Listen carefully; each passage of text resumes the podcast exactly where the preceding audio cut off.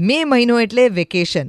ખાલી બાળકોને સ્કૂલમાં વેકેશન એવું નહીં પ્રોફેસર્સને કોલેજની અંદર પણ વેકેશન શિક્ષકોની સાથે સાથે લોયર્સને પણ વેકેશન.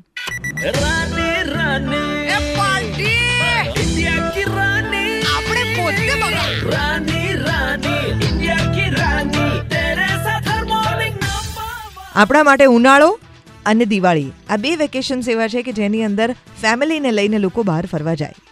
આ વખતે ફરવા જવા માટે મે મહિના સુધીમાં તમારી પાસે ઓપોર્ચ્યુનિટી છે લક્ષદ્વીપની. કેરલાના કોચી શહેરથી દોઢ કલાકની એક ઇન્ડિયન એરલાઇન્સની ફ્લાઇટ છે, જે તમને અગાતી દ્વીપ ઉપર લઈ જાય. અહીંથી હેલિકોપ્ટર દ્વારા કવરત્તી દ્વીપ ઉપર પણ જઈ શકાય. પણ હા, લક્ષદ્વીપ જવા માટે ખાસ પરમિટ લેવી જરૂરી બની જાય છે. ભારતીય નાગરિકો પરમિટ સાથે કોઈ પણ ટાપુની મુલાકાત લઈ શકે એવી ચોઇસ તમારી પાસે છે. Then why not to explore ત્યાં તો બ્લુ અને સાફ સમુદ્ર છે.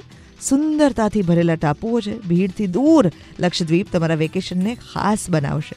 એસ્પેશિયલી ત્યાં કોરલ્સ જે રીતે ટ્રાન્સપરન્ટ પાણીની અંદર જોવા મળે છે. આમ તમે જે બોટમાં જતા હો ને, ત્યાં પગની નીચેથી લાકડા ઉપાડી લેવામાં આવે. અને પછી પગની નીચેથી જ્યારે લાકડા ઉપડે, ત્યારે નીચે કાચ હોય અને કાચમાંથી સીધું તમને પાણી દેખાય. અને એટલું સુંદર લાગે તમે સ્નોકલિંગ કરી રહ્યા હો, એવો અનુભવ પણ આખું માથું બહાર રાખીને.